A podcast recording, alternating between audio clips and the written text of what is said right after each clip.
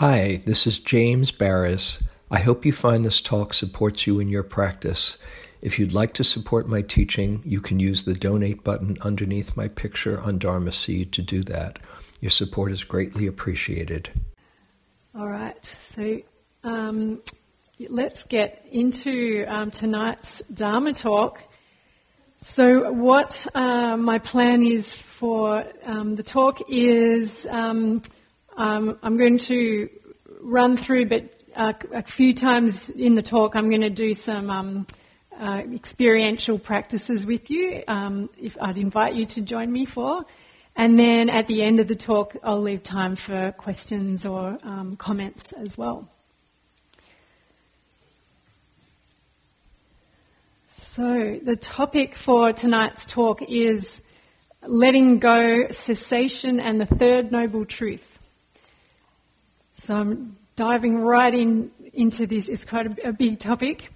Um, but I'd, what, I, the, what inspired me to um, talk about this tonight was actually um, a couple of months ago, I think it was. I was sitting a three day retreat up at Spirit Rock with Jack Kornfield and Trudy Goodman, and um, they had actually been to Dhar- Dharamsala in India, I think it was earlier in the year, to spend time with the Dalai Lama and other um, you know, spiritual leaders and teachers uh, in the, the, Buddhist tradition, and it was on um, mindfulness and education, I believe. it was a sort of um, a conference, if you like.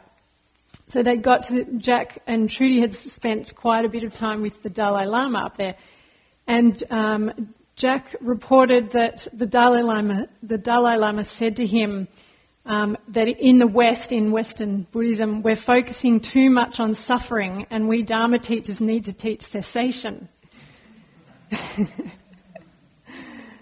so that really struck a chord with me and it really inspired me. And look, I can't read the mind of the Dalai Lama, and I, nor of Jack Kornfield for that matter.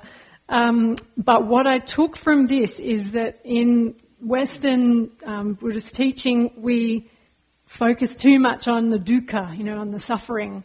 Um, so the first noble truth.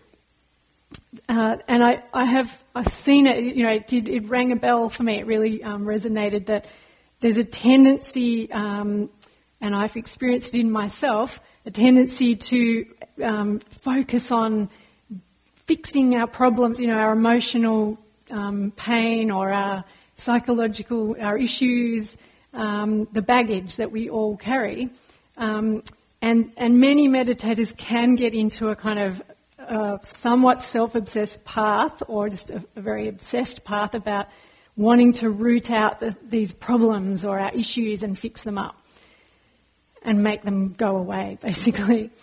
Um, and look, that's how many of us have been motivated to come to meditation, um, to start a meditation practice, because we're experiencing pain and unhappiness, um, and we want to escape from it. So if um, you think back to what prompted you to start meditating, whenever that was in your life, um, if, if you think back, was there, were you experiencing some kind of stress or pain or physical pain or emotional suffering?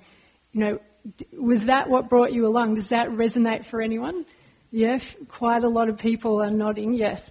So, and myself as well, that's generally what um, brings us to the practice and, and prompts us to keep, keep trying and keep going. So Buddhism does offer this potential for freedom from this, that suffering. And of course, when we meditate, we get fleeting experiences, or maybe not fleeting, maybe even um, longer experiences of freedom from it, from pain. So we keep following the path. So the inner, inner experience is where we start on our meditation journey and our spiritual journey for sure. Um, and it does give us a lot of material to work with, of course all those um, thoughts and emotions that you know we're cultivating awareness of and our relationship to them, and realizing our you know clinging and or aversion to them. This is really important. Um, but what inspired me to delve into this particular topic tonight um, was recalling I think it was really recalling my own experience as a beginning meditator. So I remember um, doing retreat after retreat where I was um, just so sort of agonizing over my inner turmoil, you know, my emotional um, pain and demons. So I was obsessed with those, at, at times, obsessed with those pa- painful feelings or strong, you know, those were the strong feelings that came to my attention. They're the most um, in, in your face, if you like. And I remember um, one particular retreat, I was on a seven day silent meditation retreat uh, in Australia, and um, I felt so terrible, you know, emotionally in pain that I went to my teacher who knew me well and I'd done many retreats with her. And I told her I still had these feelings of fear and grief, and could she basically make them go away? you know, what can you what can you offer me? What can you tell me to do to make them go away? And she just said to me, "I can't help you." And um, when I, you know, reflect and, and I reflected a lot on it, really that's because I was barking up the wrong tree. You know, I was obsessed about those issues and that those particular um, emotional pains. Um, and the more I tried to root them out and fix them and, you know, make them, package them up and put them away on the shelf sort of thing, um, the more entrenched they seemed to get. So does that sound familiar to anyone? In, in, have you, perhaps you've experienced that on a retreat as well? And it can be a physical pain as well, um, or an emotional pain, or, or a particular um, issue, the challenge that you're going through. So, what I wanted, uh, like to investigate in tonight's talk is how can we bring the idea of awakening or enlightenment, in fact, the experience of it, closer to home. So, this um, looking at this cessation from the suffering. And in this way, how can we make this, uh, this awakening a greater focus of our practice rather than the pain and the issues and the psychological um, baggage, if you like. Because I feel this is more fruitful for our practice.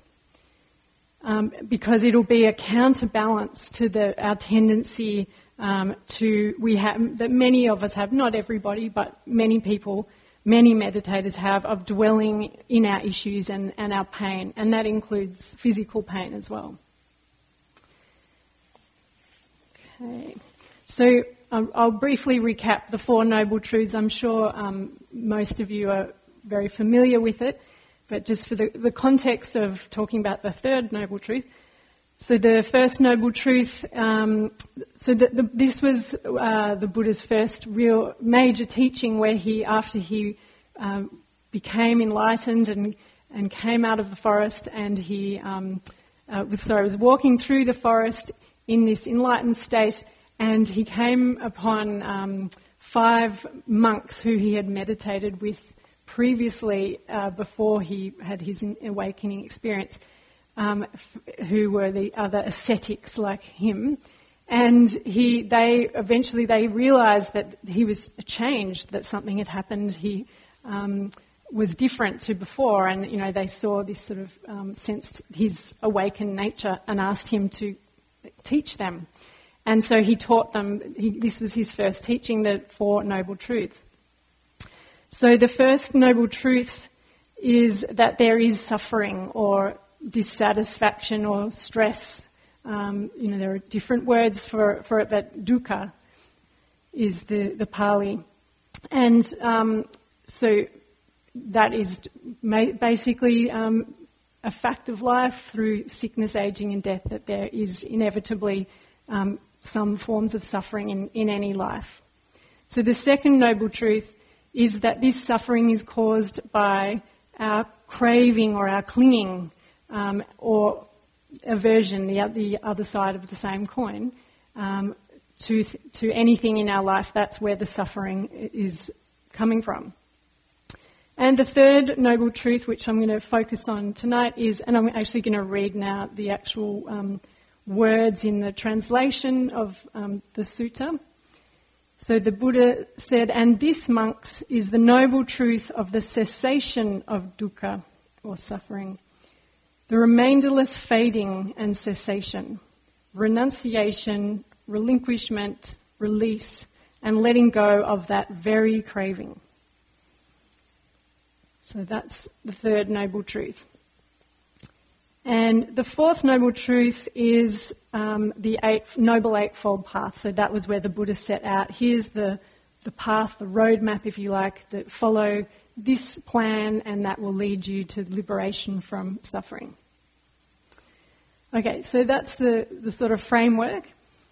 Um, so this third noble truth is cessation, um, or, you know, there are many words, other words, um, you know, I mentioned there in that translation, the remainderless fading and cessation, renunciation, relinquishment, release, letting go, um, and also that um, state, when that is reached, is known as nirvana or nibbana, um, enlightenment, awakening. So there are many, many words to point to this kind of state or experience.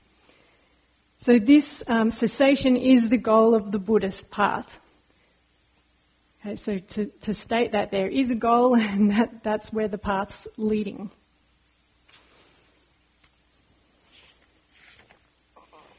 So cessation um, is defined or um, explained in different ways, and of course, it's all just words pointing to some experience that can't actually be um, named or you know defined with words. So we can only ever point towards this, but um, and and of course, very few people can talk about it from first-hand experience either.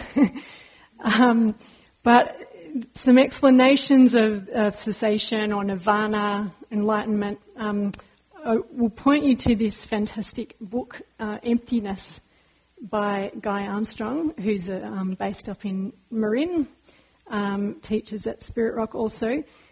So um, I'll briefly mention he's he's got a um, a great uh, explanation of around cessation in there, and he writes of um, cessation being where it's cessation of sense consciousness. So there, this experience of um, of enlightenment is said to be where all the senses drop away. And that experience is preceded by a relaxed yet alert attention characterized by equanimity and dispassion. And of course, that's what all the meditation practice that we do is, is about that relaxed yet alert attention um, with equanimity and dispassion. So, um, this, this, and the state, this cessation of sense consciousness can um, uh, come as a sudden enlightenment moment that then passes, so it's just a brief experience. Or if you're the Buddha, the experience doesn't stop and it's a kind of permanent state. Um, but, you know, for most um, people who reach that state of enlightenment, even the brief sudden awakening experience, it is only temporary and um, and Guy Armstrong talks about the sudden awakening gradual cultivation, which is the path of the, most of these experienced meditators, that it's about having those awakening experiences and then continuing on needing to cultivate, cultivate to, you know, continue on the path. So I just want to read out a quote from that, uh, this book, Emptiness, talking about um, actually one of the monks that um, the Buddha gave that first teaching to, the, the, the Four Noble Truths, who was the Venerable Kondanna, and he had this sudden awakening experience. Um, and a, a it was actually um, a Korean Zen master, Chinul, who was asked about this sudden awakening experience. Does that mean it's the end of the journey? You know, they're enlightened and, and that's it, they can just relax now. Um, and the, what he said was um, this sudden awakening has to be followed by more work. And I'll just read the quote. Although he has awakened to the fact that his original nature is no different from that of the Buddha's, the beginningless habit energies are extremely difficult to remove suddenly, and so he must continue to cultivate while relying on this awakening.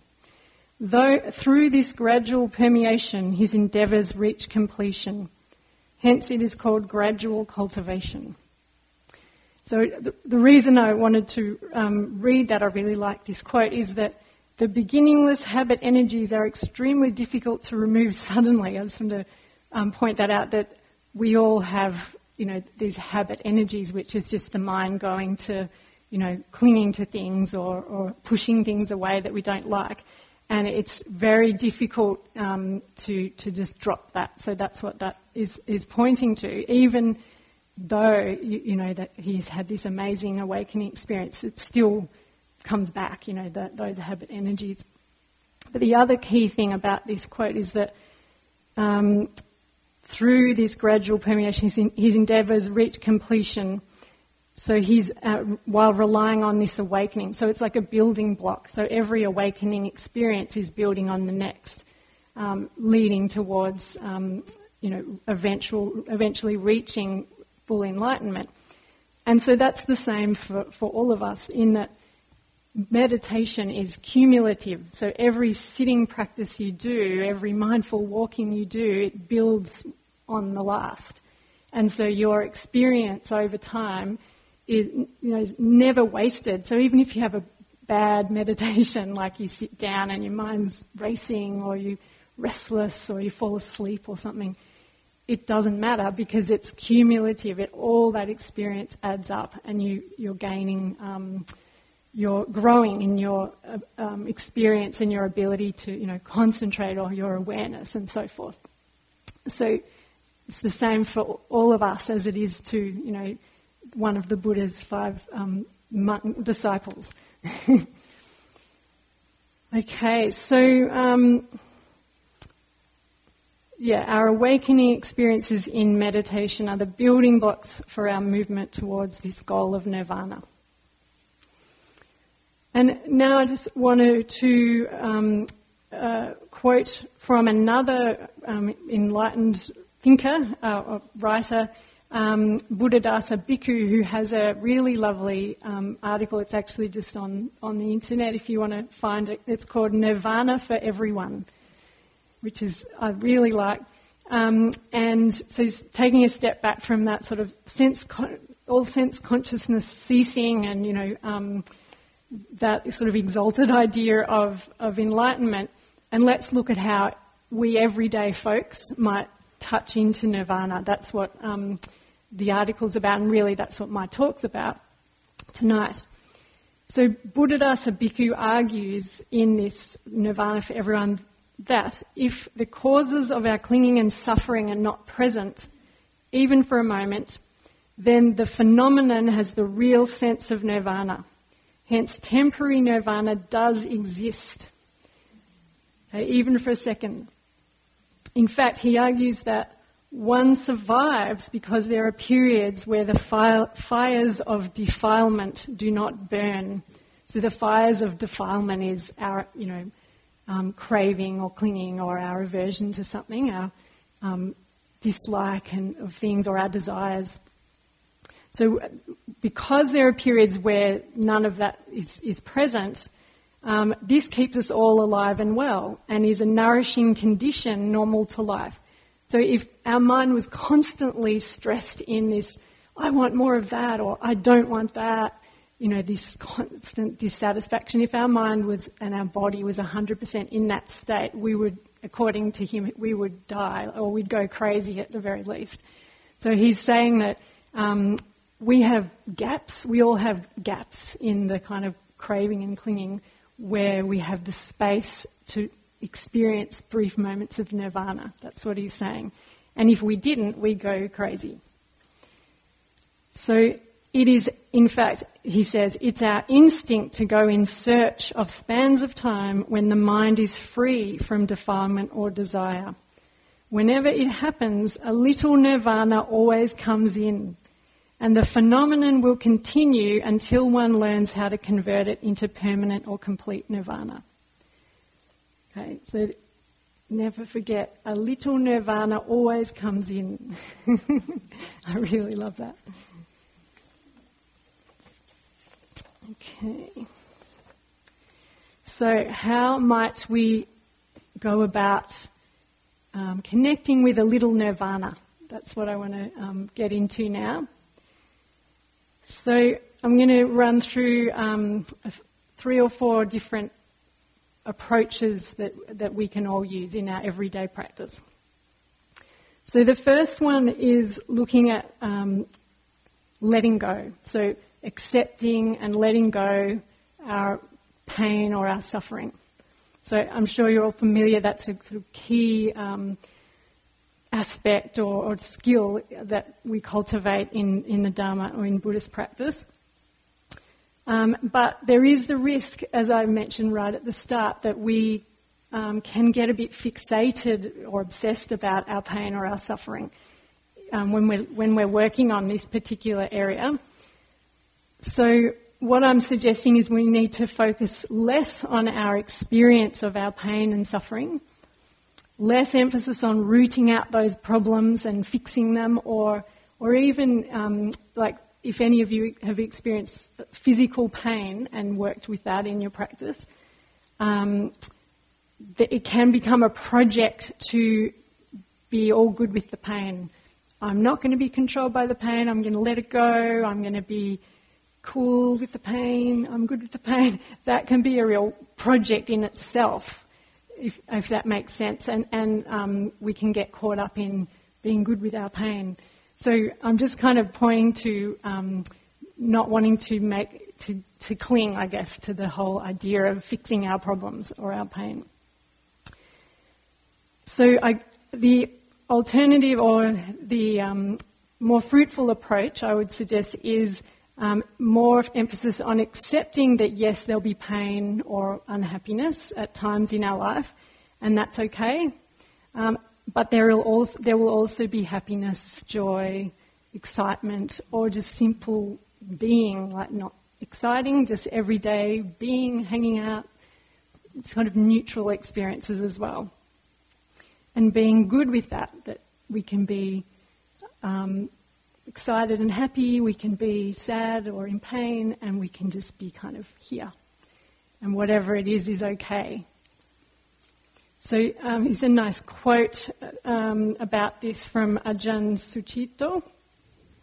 A lot of the Buddhist approach is in not doing, relaxing, softening, and relinquishing harmful and unskillful inclinations.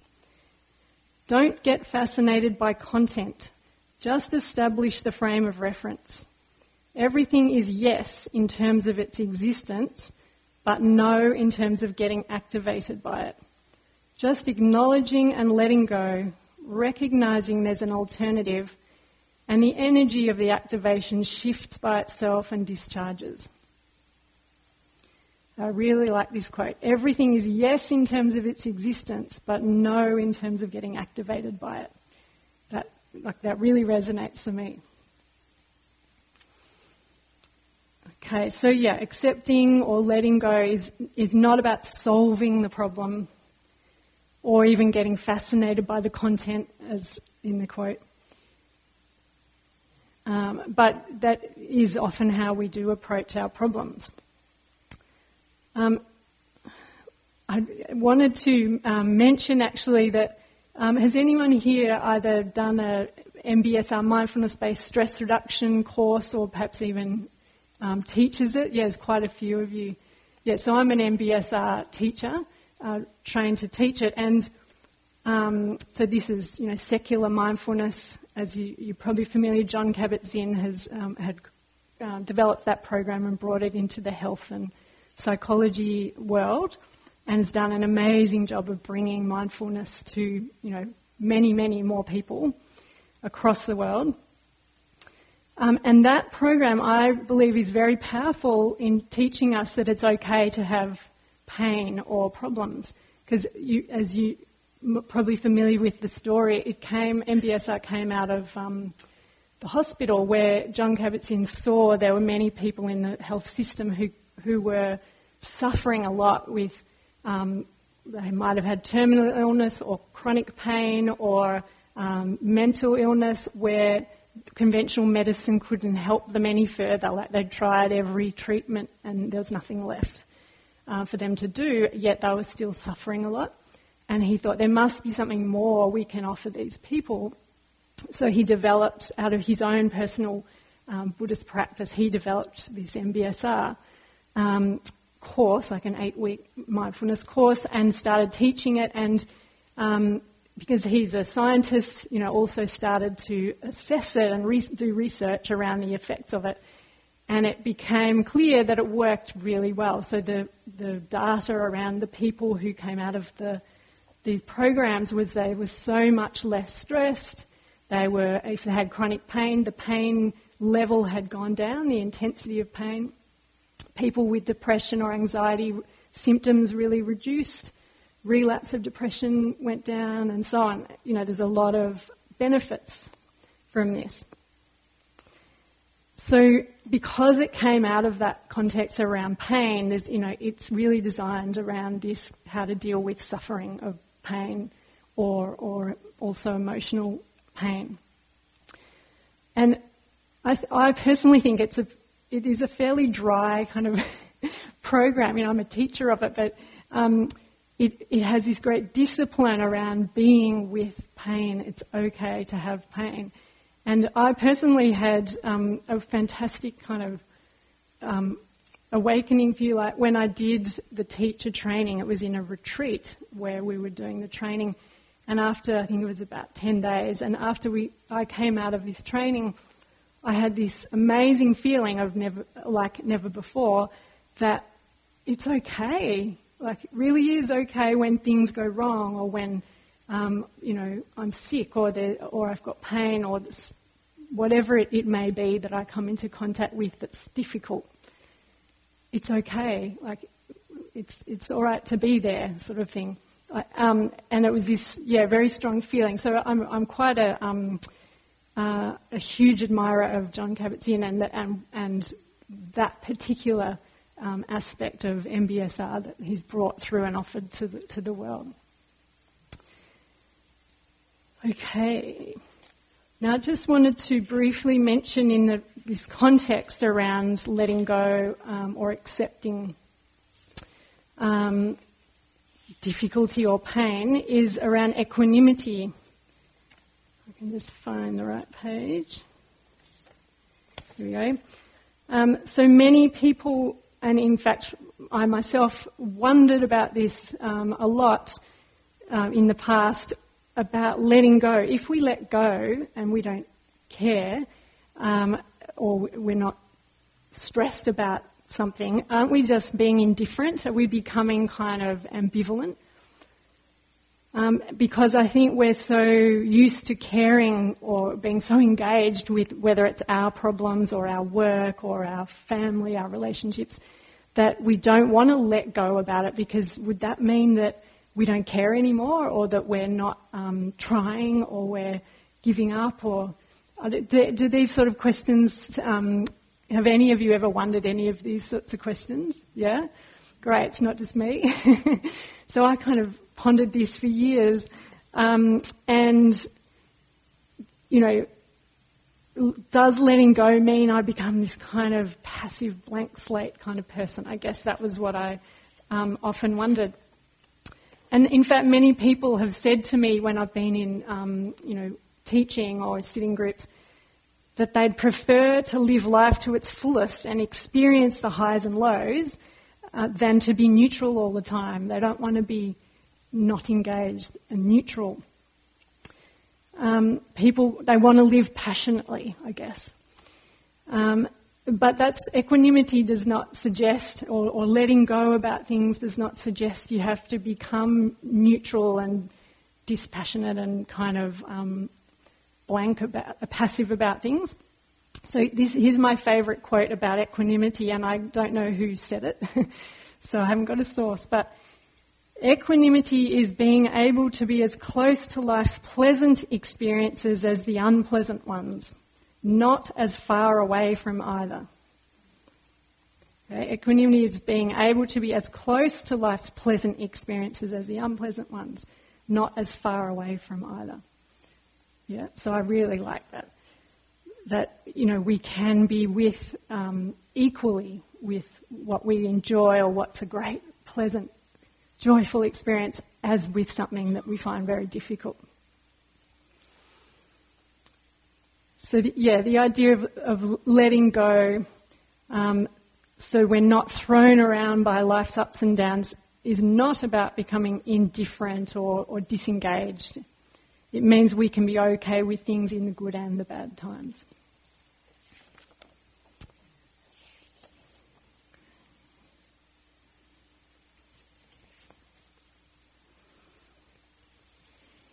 Okay, so now um, the next um, method, if you like, or pathway towards this um, everyday nirvana is what I've called turning towards the non problematic.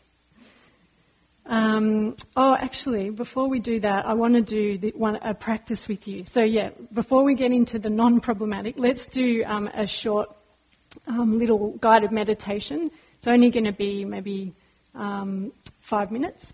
But if you could just uh, sit so you're comfortable and get into your meditation posture.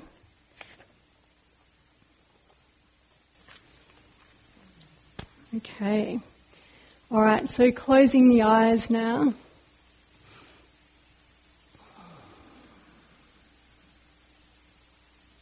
And settle into the body once again. Feeling the breath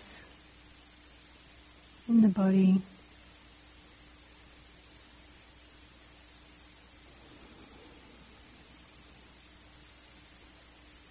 Again, relaxing into each out breath.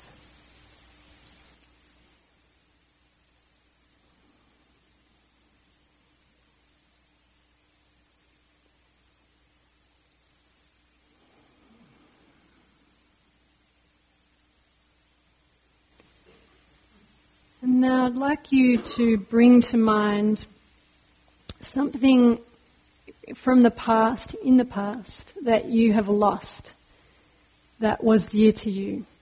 So perhaps not bringing, you know, the loss of a loved one.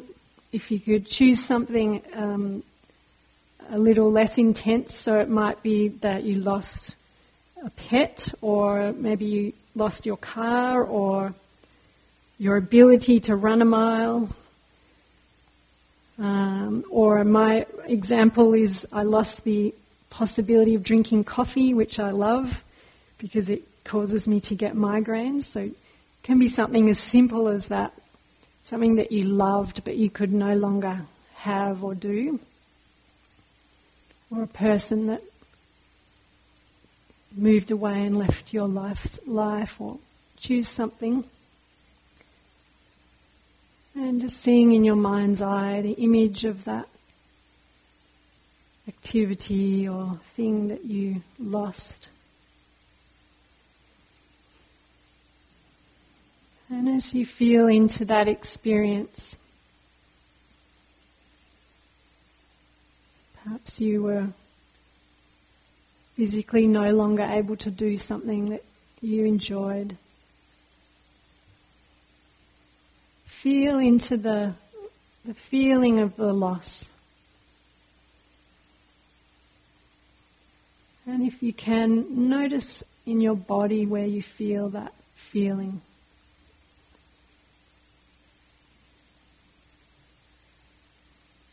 Of losing that thing you cared about or that you enjoyed.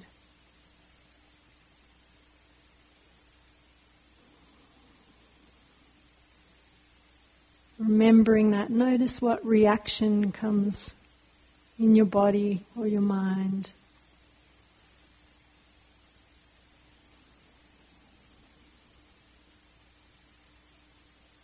Notice your relationship to those feelings. Is it unpleasant or difficult or melancholy?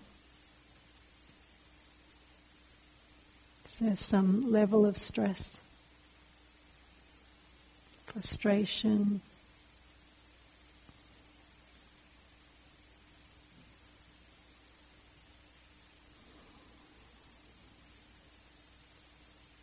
And as you sit here with that loss, notice that you can handle it. You can be with it, even if it's unpleasant or sad or there's grief. Notice that the heart can hold it all.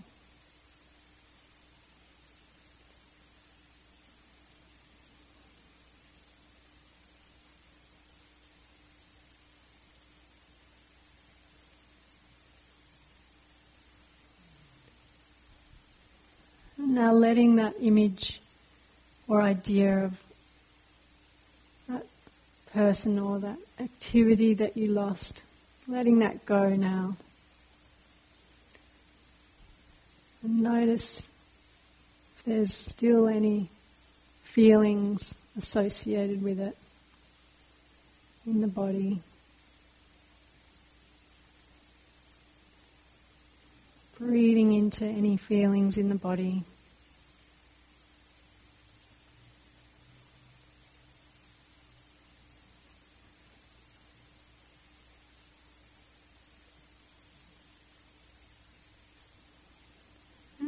Also feeling the space around those feelings. Yes, that sadness or loss might be there, but what else is there?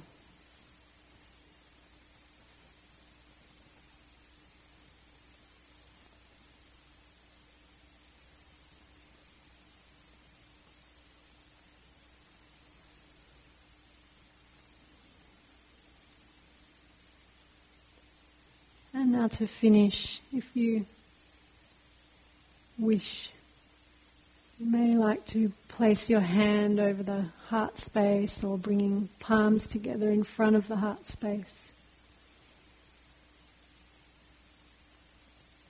And bringing some warmth and love to yourself. Just acknowledging that experience you had in the past.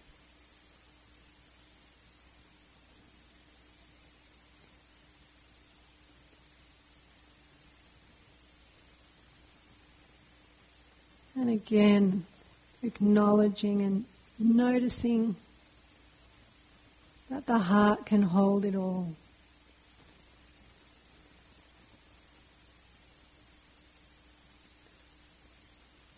The difficulty and the love, it all is there together.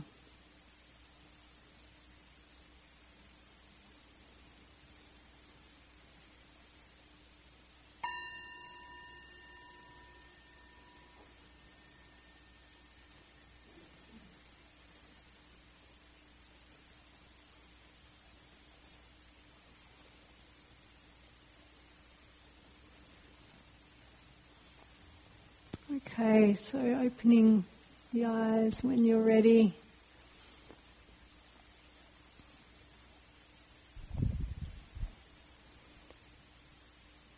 So that practice was um, related to the, the last um, theme that I was talking about around being with difficulty or um, pain of any sort. But it also relates to the next uh, point that I want to talk about, which is, uh, as I said, turning towards the non problematic. So, when we have any kind of a um, stress or difficulty comes up, naturally, you know, we, and we, we can get activated, we can get upset, angry, stressed. It's difficult not to get quite consumed by that situation or the feelings around it. But at the same time as that difficulty, there, there are other things going on. There's always other things, yeah? So there might be this challenge, um, this problem right really intensely there, but there's also the, my happy dog is there, and there's a bagel on the table that I'm having for lunch, and there's my partner there or my child. You know, there's a lot of um, other things around me. And so it's, I, this, in simple terms, it is don't forget to notice what's there besides the stressful event. and that this, um, apart from the stress, there are the non problematic. So there are other um, aspects of life, other experiences right there that we can turn to at the same time. And so that's not about avoiding a stressful event or you know a, an upsetting thing and kind of bright siding. I'm I'm just going to I'm going to push that one away and I'm going to focus on something nicer. It's about not forgetting that there are other things going on in our life besides this stressful event.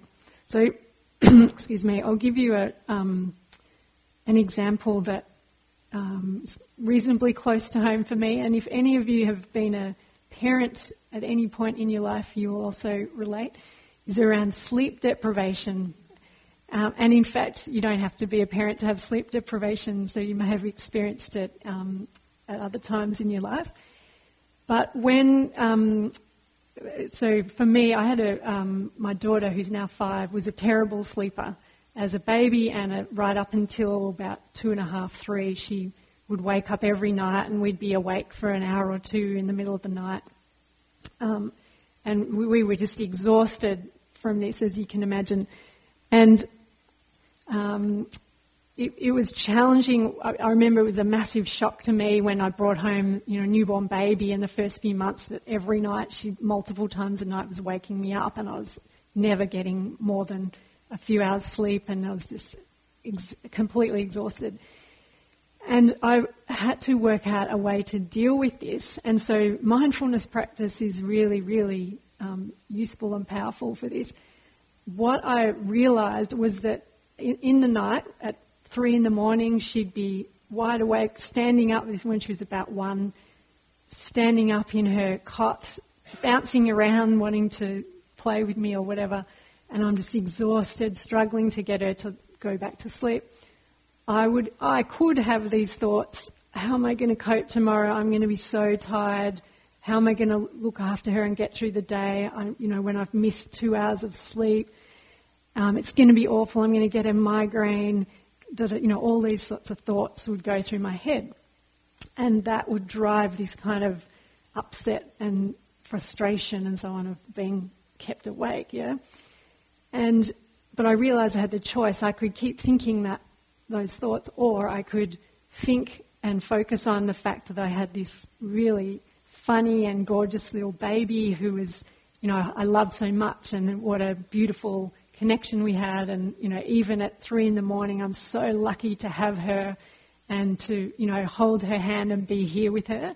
And I could literally feel into that, you know, feeling of loving her and being connected with her. And oh, I'd relax, you know, and I'd feel so much better. And I wouldn't be winding myself up about how tired I was going to be the next day, even though I was going to be tired the next day. So it was turning towards the non problematic, that there's always a choice in what we focus on and, and how we experience any given moment.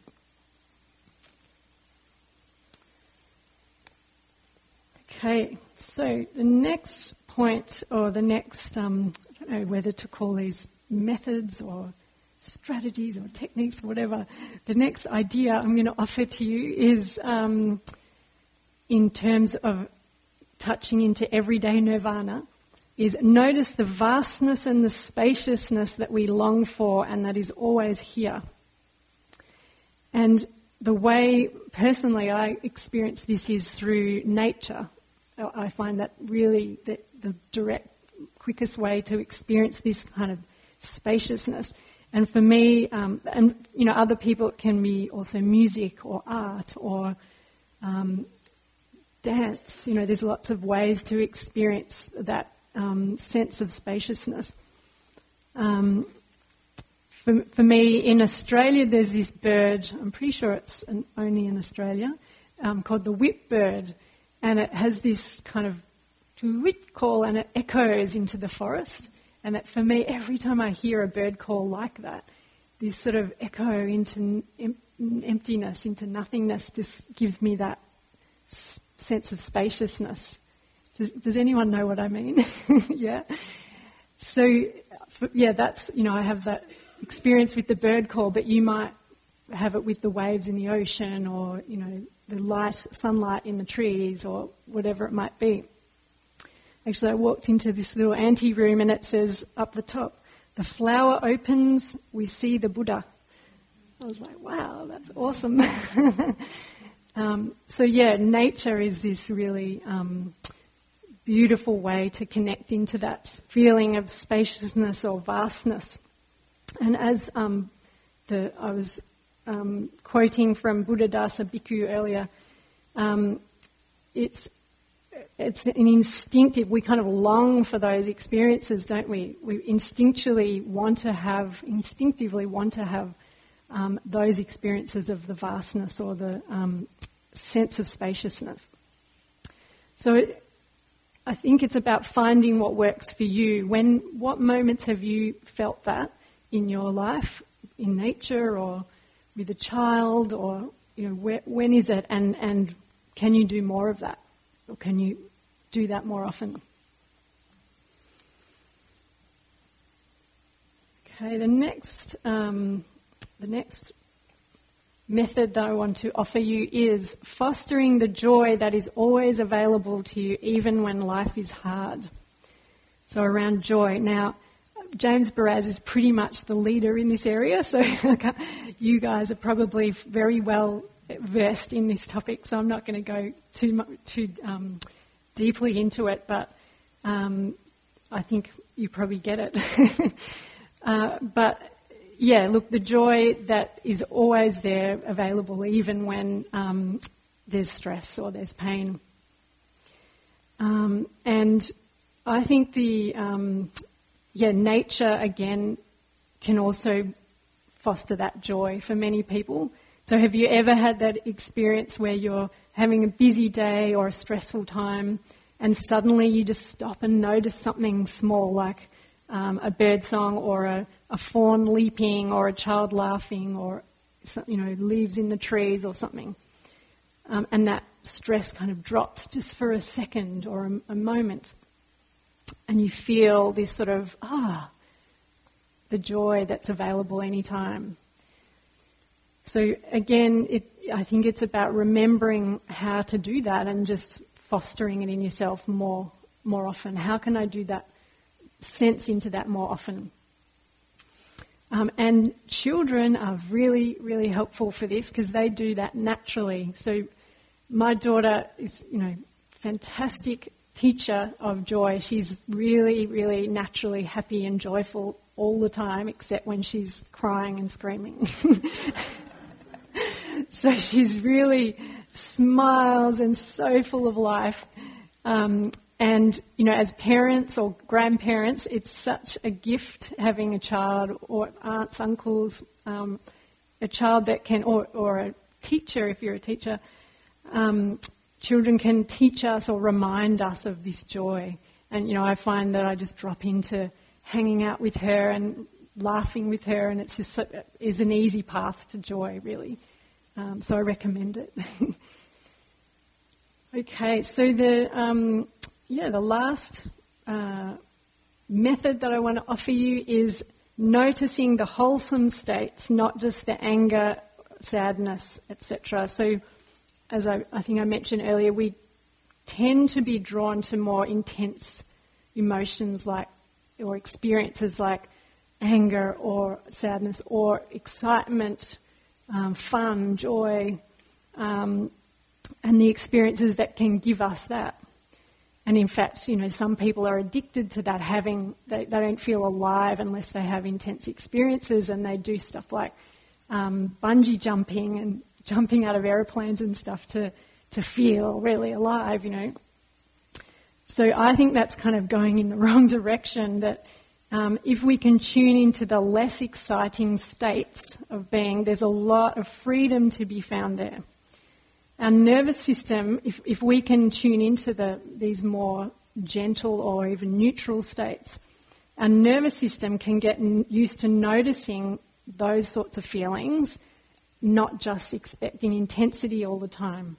So if you're always intense, you're, you, you don't, you're not sensitive, you don't have the um, sensitivity to be able to, to notice other um, ways of being. and your nervous system is kind of ramped up for that, the intense experiences.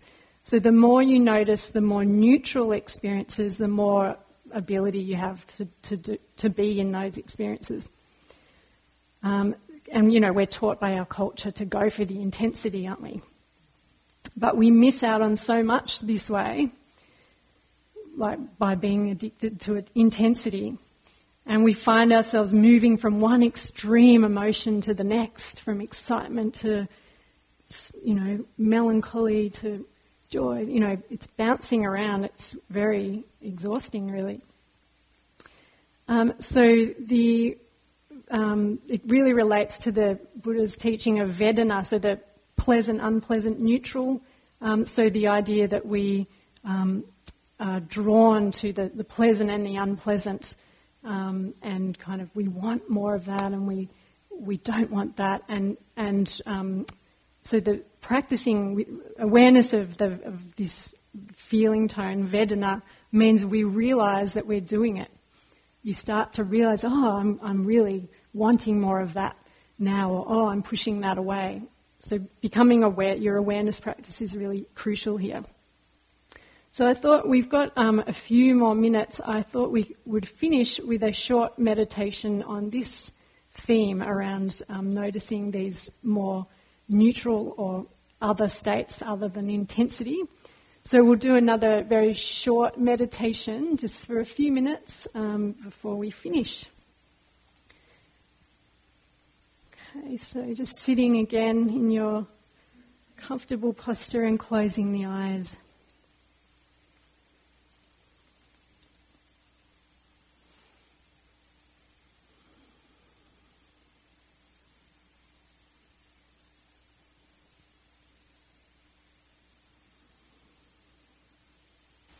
Settling into the breath once again.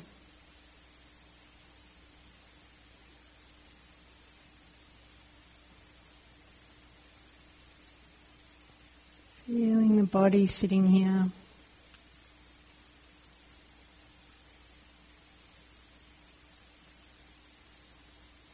And now, firstly, just become aware of any feelings in the body and the mind right now that are pleasant or really enjoyable. So there may be comfort, warmth, enjoying being here tonight, excitement about something.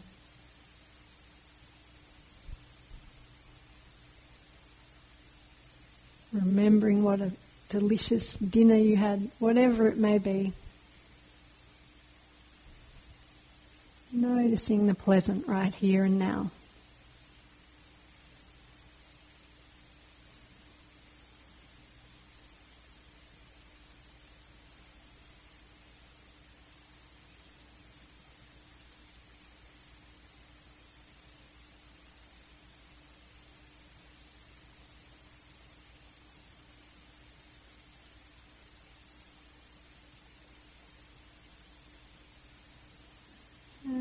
Acknowledging that those feelings. And then coming back to the breath.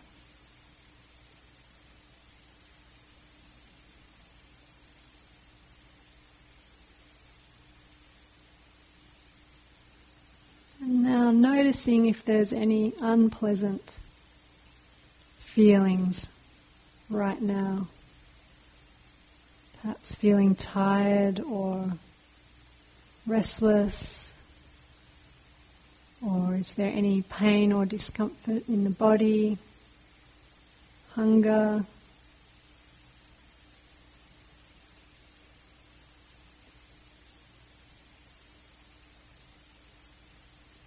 Just noticing that feeling. Or it may be more of a thought.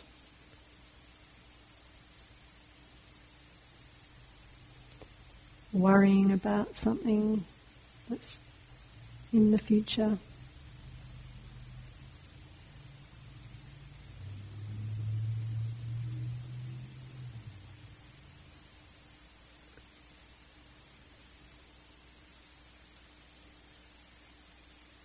Notice now the intensity of the pleasant and the unpleasant.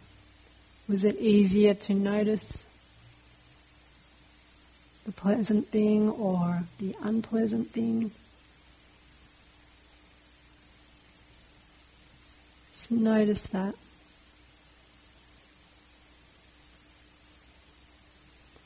And then coming back to the breath.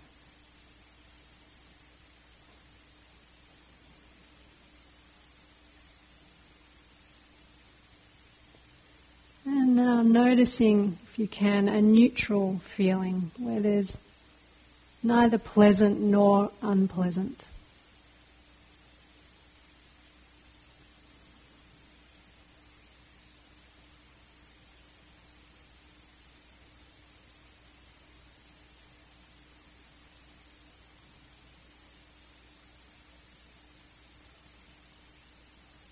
Is it difficult to notice something?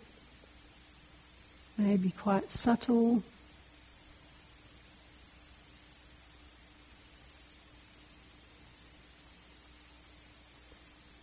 Could just be the touch of your hands on your lap.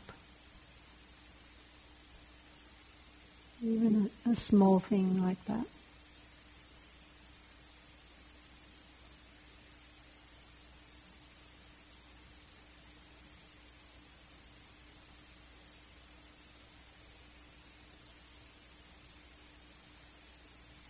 Again, notice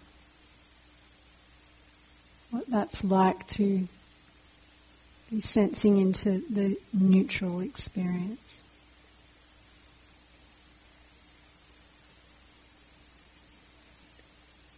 And coming back to the breath.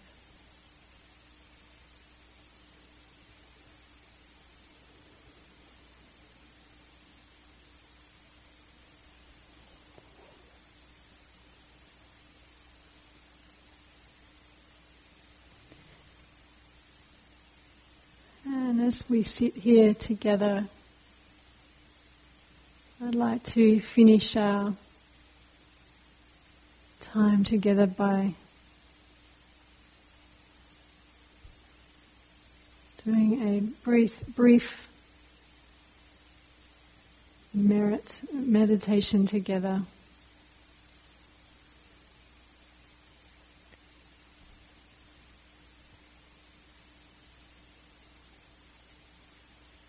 And we offer the fruits of our practice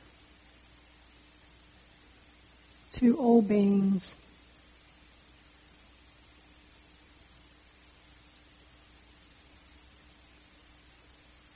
May all beings live in peace. May all beings be free from harm.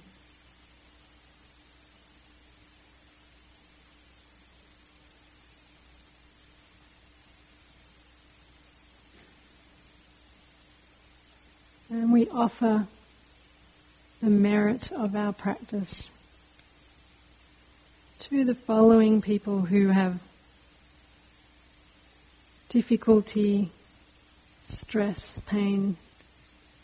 We offer them loving kindness. To all those people, we offer the merits of our practice.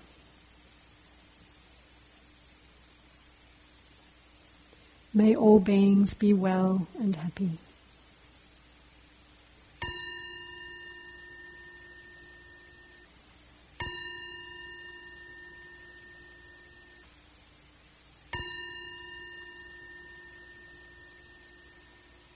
Thank you, everyone. Thank you for having me. And I'm sorry I went a few minutes over and didn't um, leave time for questions. But feel free to come up um, and say hi and let me know if you've got any questions or, or comments. Thanks so much for having me and have a lovely evening. Good night. Thank you for listening. To learn how you can support the teachers and Dharma Seed, please visit dharmaseed.org slash donate.